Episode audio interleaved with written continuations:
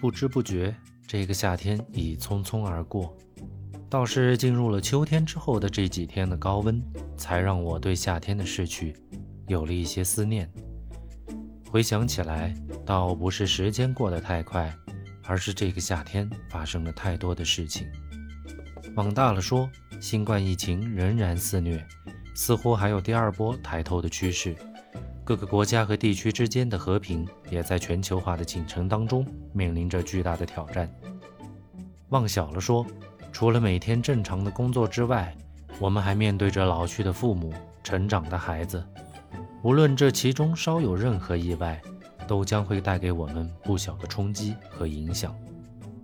就拿我来说吧，原本在一家世界五百强的企业工作，但因为一个机缘巧合，和其中的两个同事一起出来，开始了创业的道路，去从事一个之前完全陌生的行业。这个举动一开始完全不被亲朋好友所接受，认为我的脑子一定是被驴踢过了，放着铁饭碗的工作不要，舒适安逸的日子不过，非要去折腾自己。双休没有了，还得省外长期驻点。最关键的是，这种创业并不是一定就会成功的。当然，事实也证明，这次的创业最终的结果并不成功，但也没有完全失败，和另外一个项目早早的合并了。原因很复杂，且按下不表。我在这里想说的是，当时在国企的那种很多人眼里的舒适安逸，只是表象而已。在国企工作，没有强大的背景和人脉，做到我那个位置，已然触及到了国企的天花板。当然，按照国企的一贯风格，我这个级别短时间也不会被扫地出门。但人一旦失去了目标，是很可怕的。虽然不会瞬间崩溃。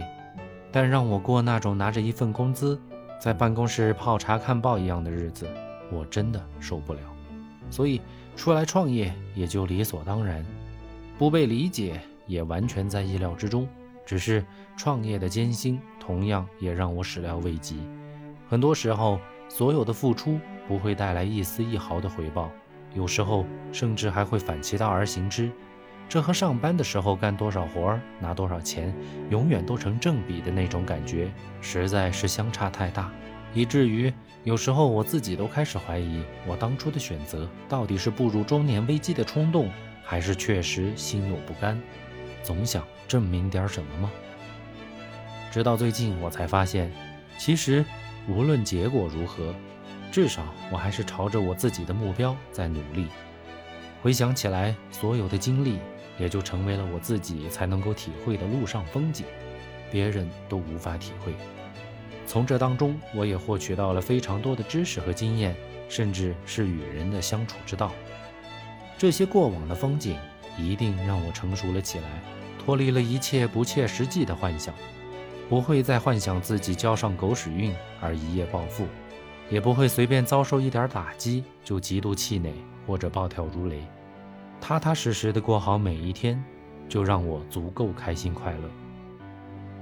菊次郎的夏天正是这样一部告诉我们人生意义的好电影。故事开始的很无厘头，一个想要去城里看望妈妈的小男孩，和好赌博的邻居大叔，因为没有路费，就这样一起结伴出发了。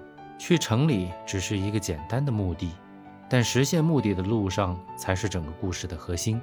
而且，目的实现之后。两个人其实也没有收获到心中的期望，反倒是路上的一切遭遇让两个人成为了忘年之交。《菊次郎的夏天》是日本著名导演北野武的作品。提到北野武，对日本电影稍有认识的朋友一定都会马上想起他参演的日本导演深作新二的那部极度血腥残忍的大逃杀。诚然，北野武骨子里就是个极其暴力的家伙。从他出道开始，就几乎一直在出演各类残忍的角色，在他身上甚至诞生了一个电影圈的专有名词——暴力美学。没错，正是受到了北野武的启蒙，有一些动作片的导演都试图把电影当中的血腥场面做出艺术感，或者至少是做到极致的感觉，让观众在一声声的惊呼之中蒙眼捂嘴，但就是欲罢不能。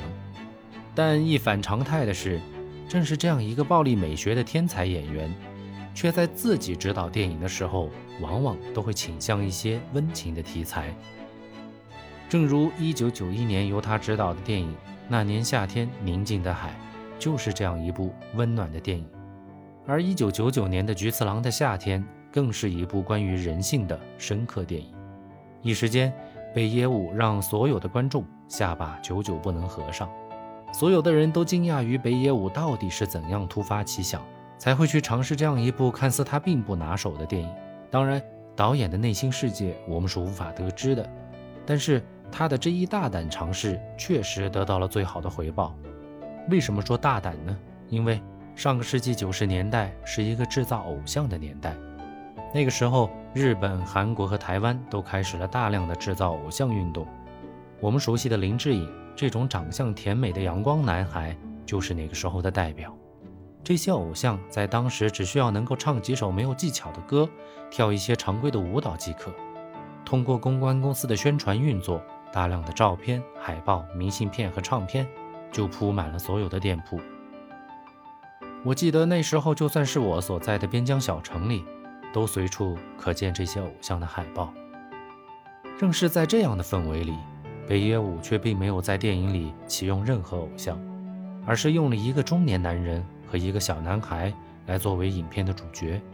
故事也似乎只是讲述了一个极其普通的故事。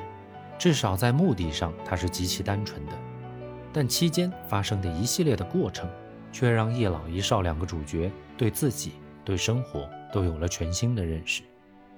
中年男人因为这段宝贵的经历，重新认识到了自己的人生的失败，从而开始审视自己所拥有的一切。小男孩则在男人的陪伴当中，抚慰了寻找母爱而不得的失落，以及获得了亲情的陪伴。所以。这其实讲的就是一个日本版的远亲不如近邻的故事，只是所有的一切都在看似荒诞离奇的过程当中，两个人才逐渐明白过来。于是，在所有事情之前，两人各自原本的目的，到这儿都完全不重要，重要的反而是过程本身。正如一句经典的话那样：“最美的风景其实就在路上，而不是在终点。”是啊。人生就是这样，最美的不是我们设定的目标，而是通往目标的过程。《菊次郎的夏天》之所以能够成为一部感动亿万观众的好电影，相信也正是因为讲述了这样一个道理，触及了观众的内心。当然，有了好的故事、好的导演、好的演员，音乐自然就起到了锦上添花的作用。甚至在好的作品当中，音乐就会和电影融为一体，不可分割。久石让大师为这部电影所写下的音乐就是这样的，温暖、恬静，时而还会带着一丝神秘和伤感。听着这些音符，一闭上眼，甚至能够体会到夏天的颜色。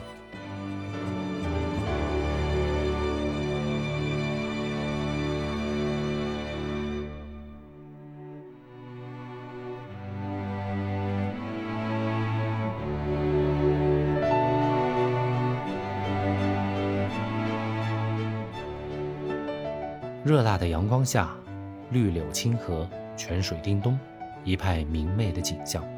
时而钢琴，时而提琴的加入，又如两个主角的对话一般俏皮可爱。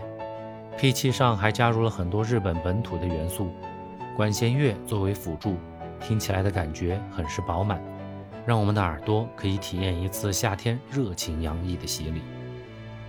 本片的主题曲《Summer》就是一首完成度极高的佳作。整首曲子分作了四个部分，第一个部分是全篇的核心，所有的旋律都是围绕这一段来展开的。曲子采用大调来抒情，大调来抒情并不多见。不过此处的抒情并不是人与人之间的感情，而是一种热情洋溢的夏日风情。一些本土乐器的加入，让曲子更显出了一种浓浓的日本情调。第二段则转入温情的曲调，这个时候。就会有一种人物入场的感觉。原来刚才的热闹只是对情景的交代，人物进来之后，场景当中才有了灵魂。短暂的人物介绍之后，则进入了第三段旅程，节奏突然加快，预示着两个人的旅途拉开了序幕。但一些悲情的音符已经预示着此行的结局未必顺利。这个时候，主题音乐再次响起，除了打消那些不安的情绪之外，似乎就已经暗含着旅途比终点更重要的信息。第四段是一段钢琴协奏曲，预示着旅途的结束，但似乎又什么都没有结束，收得很突然，就是故意让听众有一种意犹未尽的感受，让大家自己去体会这其中的奥秘。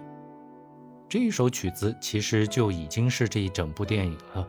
久石让已经通过音符讲完了整个故事，但这种讲故事的方式是通过情绪来完成的，需要听众有足够的悟性。当然，这并不是说听不懂的观众就有什么问题，这正是人与人之间的不同所造成的。有的人会更关注看到的东西，有的人则更关注听到的东西，仅此而已。所以，这也正是我做这档节目的目的。